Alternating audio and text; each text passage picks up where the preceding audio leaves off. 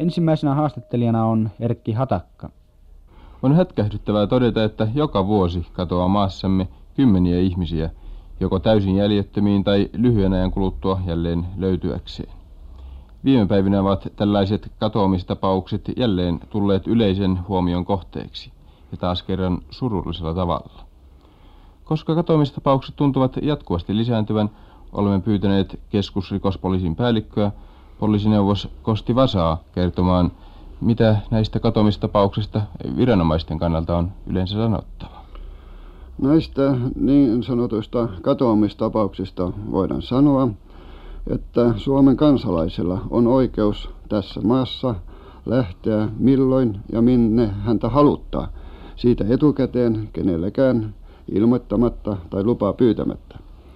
Vaikka tällaista salapoistumista on pidettävä hyvin huonona ja tyhmän harkitsemattomana, on todettava, että se kuitenkaan ole mikään rikos tai muutenkaan sellainen teko, joka velvoittaisi tai edes oikeuttaisi poliisiviranomaisten tällaiseen salaa tapahtuneeseen poistumiseen puuttumaan. Entä millaisissa tapauksissa omaisilla on sitten oikeus saada poliisiviranomaisilta apua kadonneiden henkilöiden etsimiseen?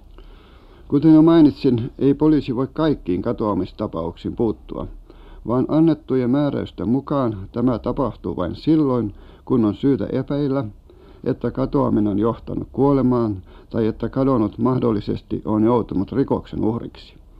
Mutta jos kysymyksessä on lapsi, mielisairas, vanhus, muistensa menettänyt tai epäilty onnettomuustapaus, niin etsintätoimenpiteisiin on ryhdyttävä viipymättä ja mahdollisimman tehokkaasti heti, kun tapauksesta on saatu tieto.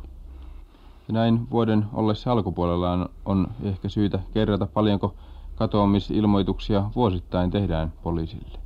Vuonna 1958 ilmoitettiin meille kadonneeksi 142 henkilöä. Vastaava luku oli vuonna 1959 120 ja vuonna 60 140 sekä kuluneena vuonna 168. Kadonneeksi, kadonneeksi ilmoitetusta on yleensä miehiä kaksi kertaa enemmän kuin naisia. Yleisimpänä syynä katoamisiin, tahtoisin tähtäyydessä yhteydessä mainita, ovat aviopuolisoiden väliset riidat, erimielisyyt vanhempien ja heidän lastensa välille, sekä myöskin lisäksi nuorison seikkailuhalu ja ikävä kyllä myös niin sanottu liftaaminen. Entä sitten kuinka suuri osa näistä katoamistapauksista saadaan selvitettyä? Viime vuonna kanoneiksi ilmoitetusta tavattiin myöhemmin saman vuoden kuluessa elossa 47 miestä ja 39 naista sekä kuolleena 26 miestä ja, ka- ja 8 naista. Eli yhteensä saatiin siis selville 120 katoamistapausta.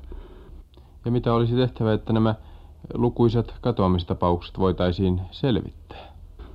Varsinkin maaseudulla tapahtuneissa eksymis- ja katoamistapauksissa tarvitaan niiden nopeaa ja onnellista selvittämistä varten useimmiten varsin suuri joukko etsintään osallistuvia henkilöitä.